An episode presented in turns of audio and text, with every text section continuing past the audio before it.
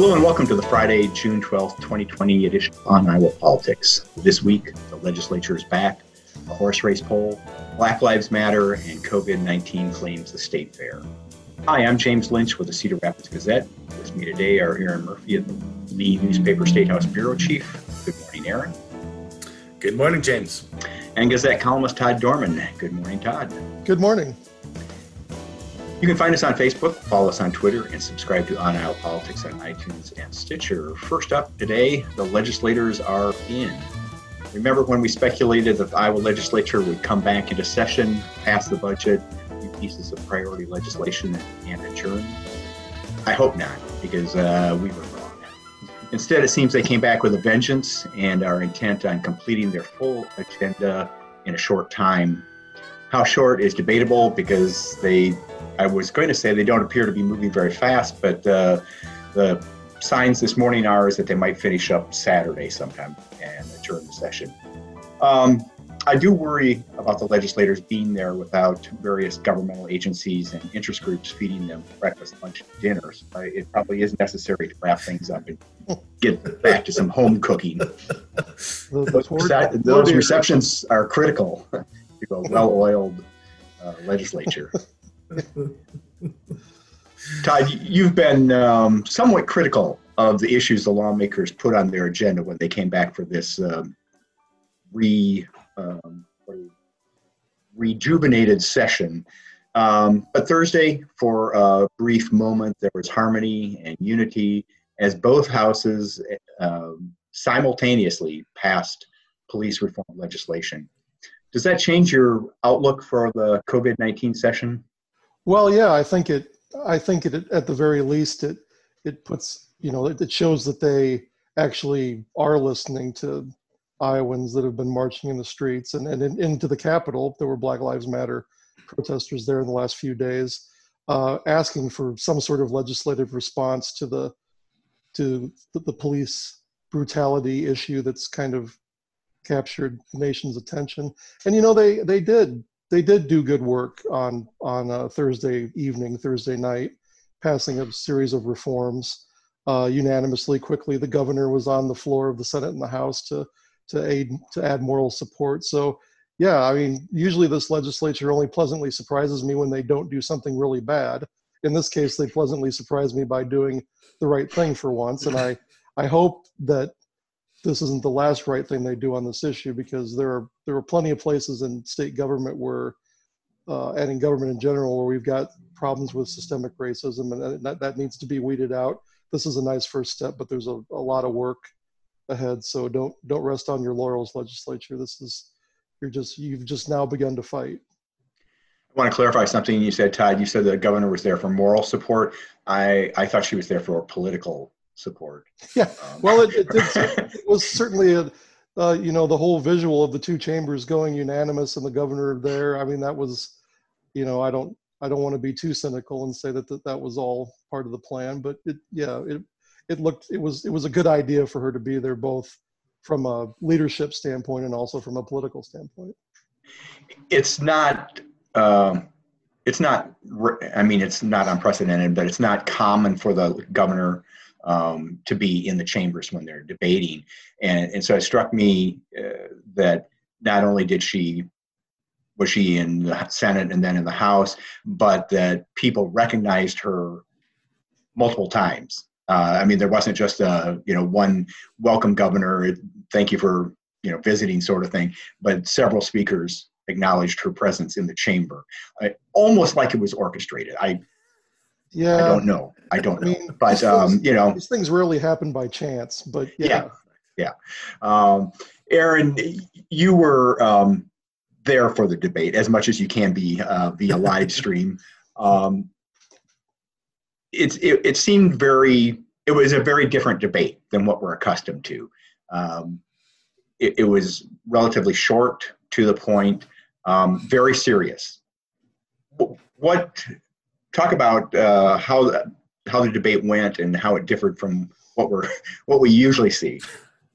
Yeah, it it really was um, unlike uh, pretty much anything I can think of in the years that I've uh, covered the legislature. Um, especially on the House side, um, and and and for no small reason, that's where uh, the only minority members of the state house are. Um, there are no uh, minority members serving in the Senate uh, right now. Um, so you had folks like, pardon me, Ako Abdul, Samad and, and Ruth Ann Gaines and Phyllis Thede and Ras Smith and Ross Wilburn all, all talking about this and, and what this legislation meant to them in the House. Um, and it was it was really powerful stuff for obvious reasons. Uh, Ruth Ann Gaines um, straight out said that this was not only a great moment for her, but a shocking moment, a moment she never thought would arrive because these issues have been important to her for years, and and it never got to this point. So um, she talked about. Um, a, a, a welcome surprise, but what a surprise it was to be talking about legislation like this for her. Um, and and and and not just that, but uh, some of the Republican speeches were pretty remarkable too. Um, Steve Holt, who's a, a retired Marine, um, talked about how he still has strong support for law enforcement officials, but despite that, recognized the need for some changes and um, you know talked about how much he has learned about this issue from some of his colleagues and and learned more about the the way other people um, view this and, and and the concerns that people in the black community have about these issues. Matt Windschitl had some really interesting things to say. Um, um, and to your point, maybe the most, and I hate to, like Todd, I hate to sound too cynical, but but it bears noting because it, it shows that they recognize the gravity of the moment. How relatively quick the debate was. Usually, if there's an issue that legislators are fired up about, you know, a dozen of them or more want to talk about it and they get up and they spend all their 10 minutes. This was a relatively abbreviated debate session. Only a handful of people on each side got up and talked. Um, it, it, was clearly a carefully selected group and, and they kept it short and simple despite the gravity of the moment. And, and I think that, like I said, that spoke to them recognizing um, the significance of this and, and not just wanting everybody to get up and take their turns uh, speaking into the mic for 10 minutes at a time. Yeah, that, that was one of the most striking things is, is how quickly this debate moved and really stayed on topic. Um, and, and, you know there wasn't a single point of order called uh, during the whole during the debate, which which is remarkable in itself, uh, given given the, the, partisan nature of, of this. Um, Erin, it's not unusual that the Capitol is kind of the playing field for groups seeking change. Uh, there's demonstrations and rallies in support or, or opposition to legislation are pretty common there. This week we saw Black Lives Matter come two days. Uh, one day they sort of rallied outside the Capitol, the next day they were inside the Capitol.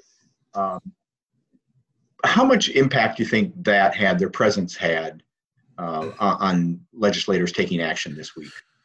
Yeah, I don't know about their presence specifically um, those couple of days when they're in the Capitol, but their presence in general, more broadly, since this um, kind of civil unrest that we're seeing across our country, without a doubt, factored into getting this legislation uh, done this year. Um, and and and multiple legislators talked about that.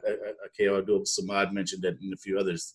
Um, that this bill doesn't happen uh, without all the protests and, and and demonstrations that we've seen in Iowa across the country because these issues are not new. They've been around forever, for decades. Um, it's this moment in the wake of George Floyd's death, um, the, the, the reaction that we've seen out there um, that has driven legislators in Iowa now to action here. So, so without a doubt, and and then I think just them actually being physically in the Capitol these last couple of days, and they they're planning to be back there again today I saw. Um, so their their work isn't done on this. Um, um, like Todd said, they see this as a, a, just a first step. But anyways, you know their their continued action and then their presence on the Capitol is just kind of the the cherry on the Sunday there to to keep pressure on legislators to to get this done. Without well, a doubt, uh, they're the driving force behind all this. Well, and it's remarkable to think about. It hasn't been all that long since the state patrol or the police were you know, lobbing tear gas and pepper mm-hmm. spray at these protesters on the state house lawn. And right, now, right outside. Now yep. bills pass in, mm-hmm. inside the legislature in about what 10 days 14 days something like that yeah it, to me it was striking that because it seemed like this was one of those issues that leaders could have said look we're here for just a few days we've got to pass a budget you know maybe an interim committee i mean i could have seen you know them appointing an interim committee to recommend legislation for next year but um, not only would that be politically uh, untenable but I, I think they, they realized as you were saying, Erin, that you know it, it's a moment, um, and um, they took advantage of that moment to to make this change, um, which I, I, guess we have to give them credit for that. Todd, one thing that I was wondering about is this legislation doesn't address one of the issues that Black Lives Matter and uh, other groups uh, have called for, and that's citizen review boards to to sort of provide oversight of police departments. So, does this? I mean, it seems like it leaves the burden on local government uh, to do that, or does it sort of let local government off the hook by they can say, "Well, look, the state legislature did A, B, and C. Um, you know, what more do you want?" Right. Yeah, and that's you know that's the that's the you know the flip side of of doing this this legislation, which is a good thing, is that yeah, the risk is that, well, now we've done that. And so you know, we don't have to do any more with that. And it does let some local governments that are, aren't inclined to do much about this off the hook. I mean, that's just one of the, the you know, one of their demands that's been unmet. They, they want to see decriminalization of marijuana. I mean, this is a legislature that hasn't really been willing to do much to decriminalize even small amounts of marijuana. Hmm. Uh, they want they want the governor to issue an executive order on felon voting rights this legislature says if she if if there's ever you know if the, if the voters pass an amendment on felon voting rights which the governor supports uh, you can't get those rights back unless you pay restitution which is a higher bar than we currently have and it's going to disenfranchise a lot of people of color so yeah good things happen thursday night but there are also these other unmet demands and other actions that the legislature has taken to sort of set back the cause of, of racial justice so that's they've got as we've said multiple times they've got a lot of work to do Mm-hmm. Yeah, not the end, not the end of the agenda here. Well, and even the even the bill they passed last night with the ban on, you know, it's been called a ban on chokeholds. If you look at the language, there's still instances where police can lawfully use a chokehold, and there seems right. Quite a bit of, you know, quite a bit of uh, judgment in those mm-hmm. in those sections. Yep. So yeah, yeah. Well, shifting gears here, let's talk about uh, U.S. Senate race. Um, days after the Iowa primary election, we saw our first uh, horse race poll on the Senate and presidential contest. Um, as a former legislator said after getting caught illegally burning trash, it don't look good if you're a Republican. uh, Senator Joni Ernst, Ernst, the approval rating has fallen to 38%. And on the if the election were today question, uh, Democrat Theresa Greenfield is leading her by two percentage points, 45 to 43 percent uh, which is a statistical dead heat and within the margin of error. Um, but it certainly is interesting. Erin, um, is Greenfield still on sort of a primary election high? Uh, she's received a lot of attention in the run up to the primary. Will that fade now that we have an actual head up, head on uh, uh, contest? Uh, and, and, and certainly in the week, uh, week and a half since the primary, uh, Republicans, Joni Ernst, have uh, really unloaded on Theresa Greenfield. Yeah, yeah, they came with with both barrels uh, this week, uh, uh, and the introdu- introductory attack was on Theresa Greenfield's business experience in, in real estate, and uh, specifically over um, a couple of cases, um, including one where some her company conducted a redevelopment project that wound up forcing some stores to move. Um, um, and then some another one that had some financial troubles during the economic recession. Um, yeah, I, I, it, I think what the polls show me is is just basically what we kind of all expected that that this was going to be something close. I, I, guess I was a little bit surprised to see. I would have maybe if you had asked me to guess, I might have would have guessed the exact opposite that Joni Ernst started with the, with the small lead um, versus Theresa Greenfield having this small lead in a couple polls this week. But definitely worth noting that they, I mean we mean it when we say small. They're both within the margin of error in the polling, so this is essentially a toss-up uh, right from the get-go, which is basically what we expected. Um, will you know? To your question, does Greenfield coming out of the primary? Is she coming out of the primary with a little bit of an attention bump, and will that be retracted now that she's really under? I mean, it's it's one thing to face the barbs from a primary; it's it's quite another when the up, other party comes at you in the general. Um, that may have a little bit of an impact um, here. Uh, we'll see. I don't expect it to be a huge one. I think early on in this race, at the very least, we're going to see a lot of these uh, really close polling numbers. Of course, we'll, we'll find out again. We just saw uh, on the Twitter machine this morning that the, the Des Moines Register is going to have a poll out Saturday night, so we'll get another uh, number. And um, of course, the Register polls so well respected uh, Ann Selzer's group, so that'll give us a another look at where this thing is starting. So, as long as they ask about all the candidates. yeah, that's uh, that would be that would be helpful. yeah, that's going to be interesting to see that. Um, to see those numbers Saturday night or whenever they they do the Senate race. Um, and, and, Todd, as we've alluded to, um, this race is going to be about substantive issues, things that Iowans care about, uh, that will make a difference in Iowans' lives. Um, what are the prospects for that? Well, uh, if you can, if you can sort of be heard over the, you know, tens of millions of dollars in super PAC advertising that's going to probably be poured in here, which basically it sounds, you know, these these sound like great groups, like you know, America's pack or something, but it's you know, it's really just one really rich guy in Chicago that's you know financing most of it.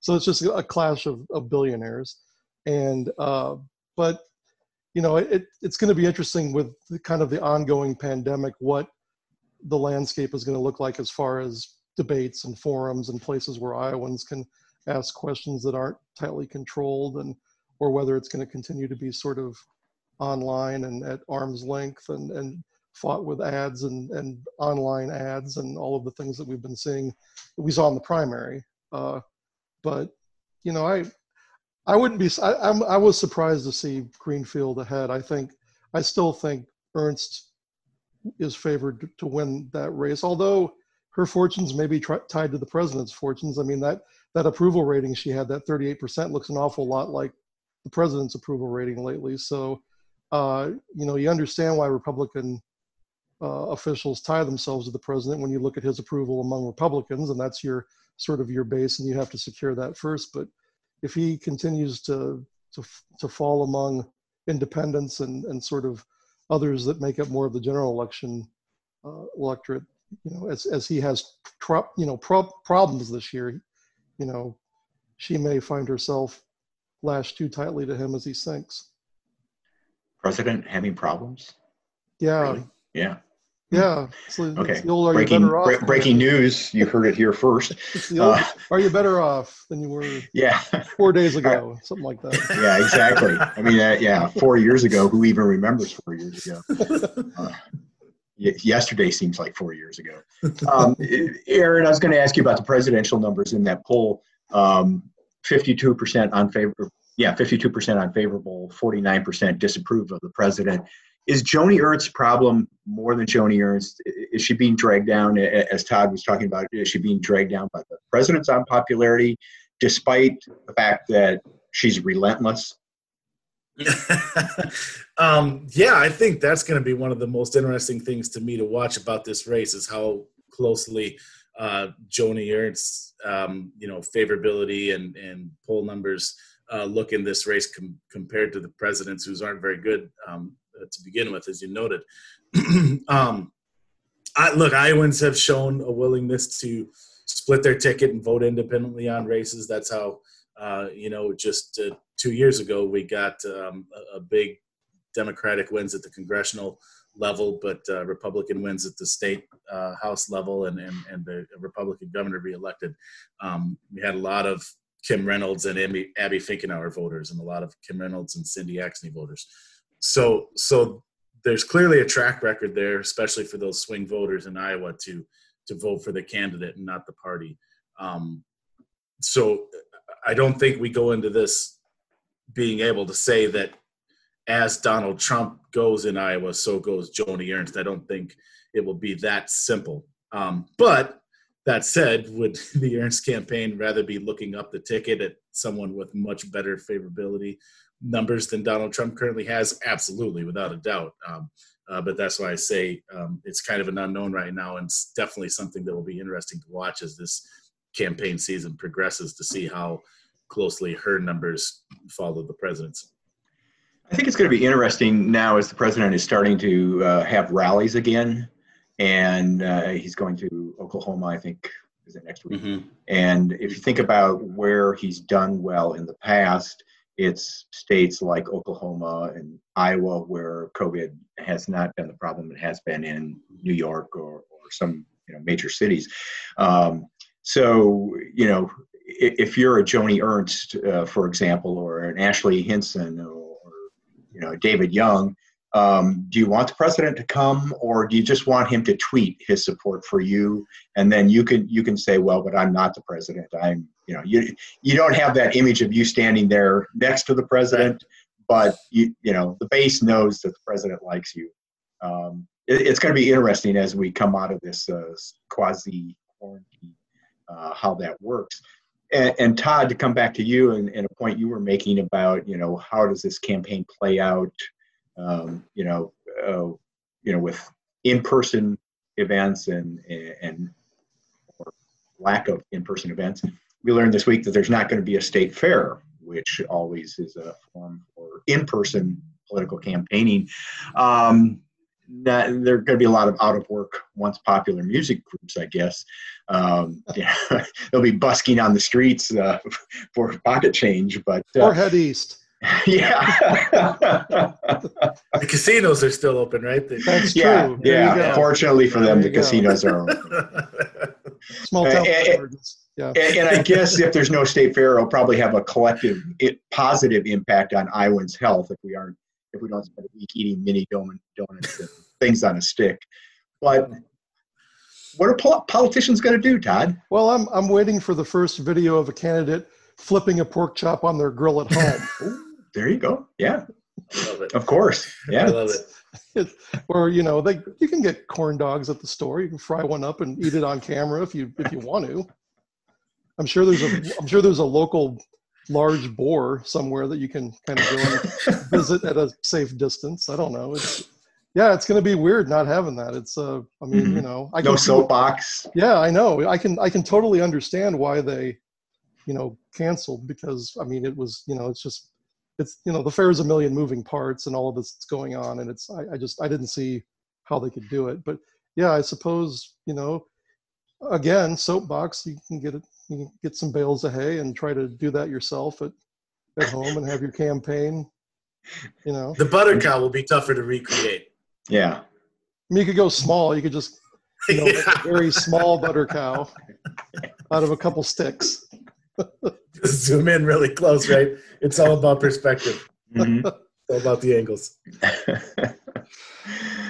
okay, well, let's close with um, reflecting on Representative Steve King's primary election defeat.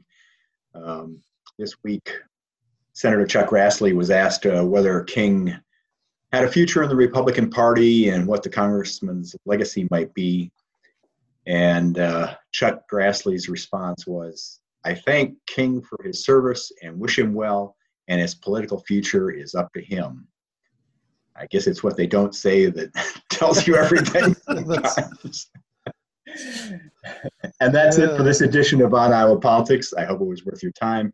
If you'd like to tell a friend and subscribe to us on iTunes or wherever you find your podcast, send fan mail to podcast at. And you can find us on the home pages of the Quad City Times, Sioux City Journal, Teen Journal, Mason City Gazette, Waterloo, Cedar Falls Courier, and the Cedar Rapids Gazette. Sound Thoughts will take us out. And if you know an Iowa band or musician who should be on our show, send us a sound file and, re- and subscribe to On Iowa Politics on iTunes and Stitcher. For Erin, Todd, and our producer, Stephen, I'm James Lynch. Thanks for listening. Stay well cell phone will pierce the silence of the night.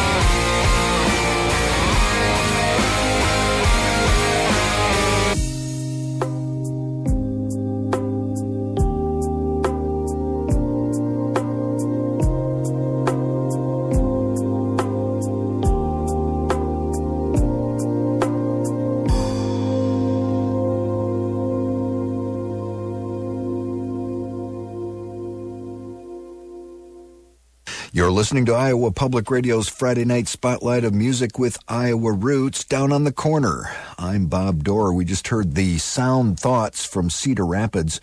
The song Heal is on their disc. It's beginning to look a lot like Disaster. Before that was 17 Candle from suburban Des Moines. Their song Back to Memphis is on the latest 17 Candle CD, California IA.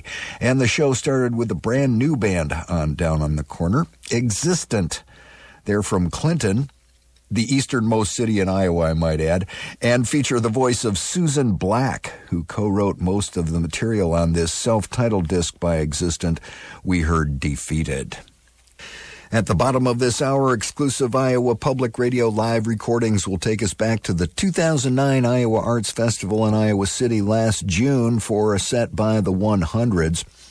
You know, these live recording sets are one of many reasons that we're asking for your financial support during the fall Iowa Public Radio on air fundraiser. Your dollars help cover the costs of making these totally unique to Iowa Public Radio recordings. It's something we hope to continue in the months to come. Your tax deductible pledge can help make that happen. The toll free number is 800 882 6427. It's 882 6427. Pledge online, iowapublicradio.org. And thank you for being a friend of Iowa Public Radio. Former Iowa Cityans Euforquestra has a new disc. It's called Soup, and this is Melody Truck on Down on the Corner with Bob Dorr from Iowa Public Radio's Studio One Network.